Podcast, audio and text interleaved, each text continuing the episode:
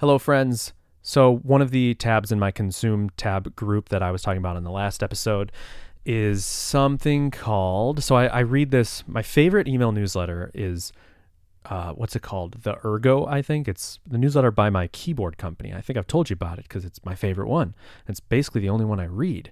It's awesome. I think every month they come out with a newsletter that shares product stuff when there's product stuff, but for the most part, it's just cool stuff. Like people who cool people who use um, Ergodoxes and they share their layouts and do interviews with programmers and stuff. And the interviews are always good. I always read them. And then they have this little grab bag of cool things on around the internet that are without a doubt. Like I mean, this is such a waste of time every time I open this newsletter because there's so many cool things in there that you want to open and play with, like weird stuff. Like today, one was I'm not even gonna remember it, like park my spaceship or something. Just something to like I don't know. Some some per some dad's son was like, "How big is is a a star destroyer from Star Wars? Like, how big is a star destroyer in real life? Like, if it was in our neighborhood?" And they were like, "All right, let's figure it out." They found the length, and then they biked to the distance of the star destroyer in their neighborhood to get an idea of how big it is. So this park your spaceship thing is like you pick some sci-fi ship. They're all there, and it puts it on Google Maps where you are, and then you can drive it around which is you know it's really low fi um, but it's cool. And I, like i had the smallest bit of fun of like oh interesting. So what would the death star look like over my house? You know it's like oh well it's actually takes up like most of lake erie you know and a chunk of new york state. And then just the next death star is like half the country or whatever. Um, so it's just cool whatever. Waste of time but fun all that to say that one of the links in there that I put in my consume tab because I don't want to forget about it and it sent me on a little rabbit trail is so takesmartnotes.com and there's a book called How to Take Smart Smart Notes and it's whatever it might be just a junk productivity book I have no idea. It might be a whole book that could be condensed into a tweet that's more likely but the, I read a little bit on Amazon a little sample and found that the underlying thing is can I just start typing in the letter Z and get oh, what is it? Shoot.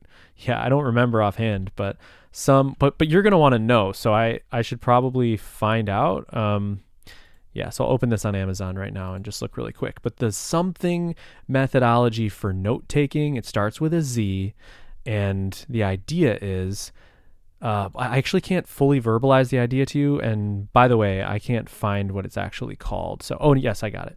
Zettelkasten Kasten by Daniel Luedtke. So Zettel Z E T T E L K A S T E N is a system of note taking that some sociologist used where he had a bunch of like index card boxes. So picture like an old school like bunch like a grid of wooden boxes full of index cards, each of them, and he wrote down like and there's like every box is um, a different sort of phase of note taking. Like when you're reading but specifically for it's for literature like writers whatever but it can apply to anything. When you're as you're reading you take notes uh, every time you have like some sort of original thought or something. Sometime you have a thought.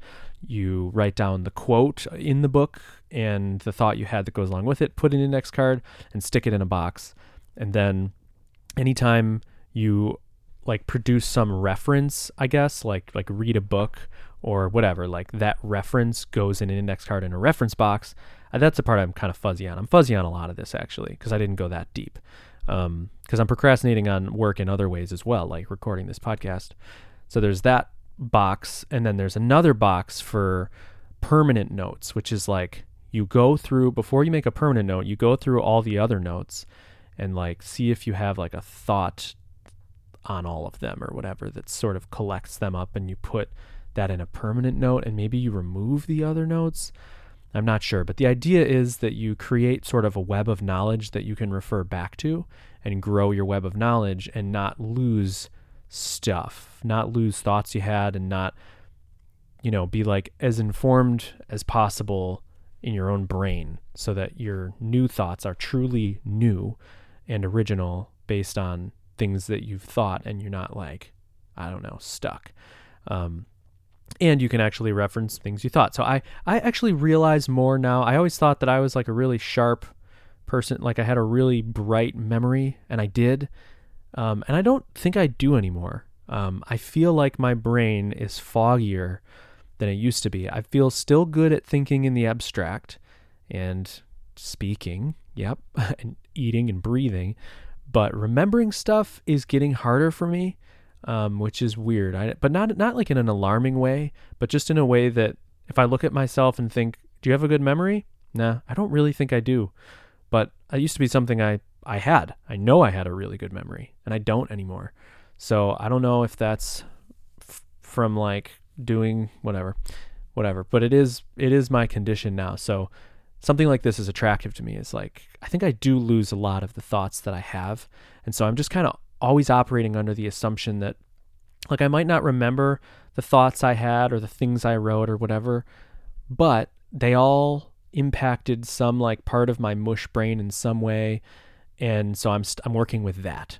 Like I feel like in some way every thought I've had is still informing the thoughts I'm having now, but I can't like recall all those. Like a good book or a good speech or quotes that I read or experiences I had, I can't recall as many of them as I'd love to. But I just feel like the neurological pathways that like they've impacted my brain and made some you know uh, pat- patterns in my brain that I can use now and pull from even subconsciously. That's what I'm hoping.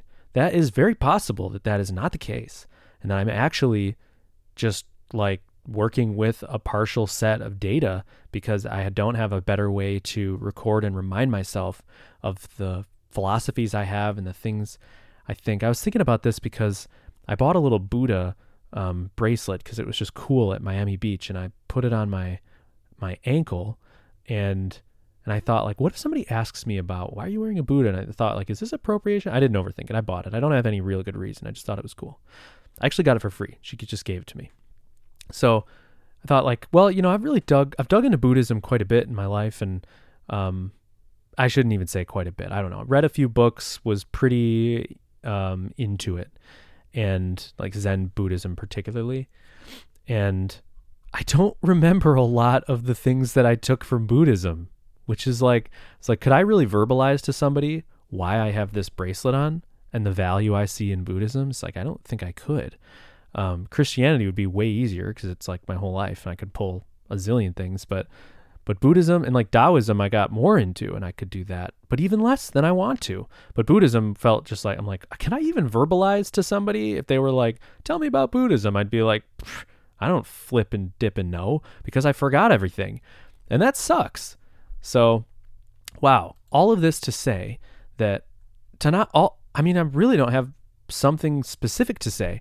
I just sort of looked in all this and I'm like, I don't know if this is the answer or not, but I re- I'm realizing that I do think I need an answer for organizing thoughts. So, and a, like life and philosophy and stuff like that, but also programming largely.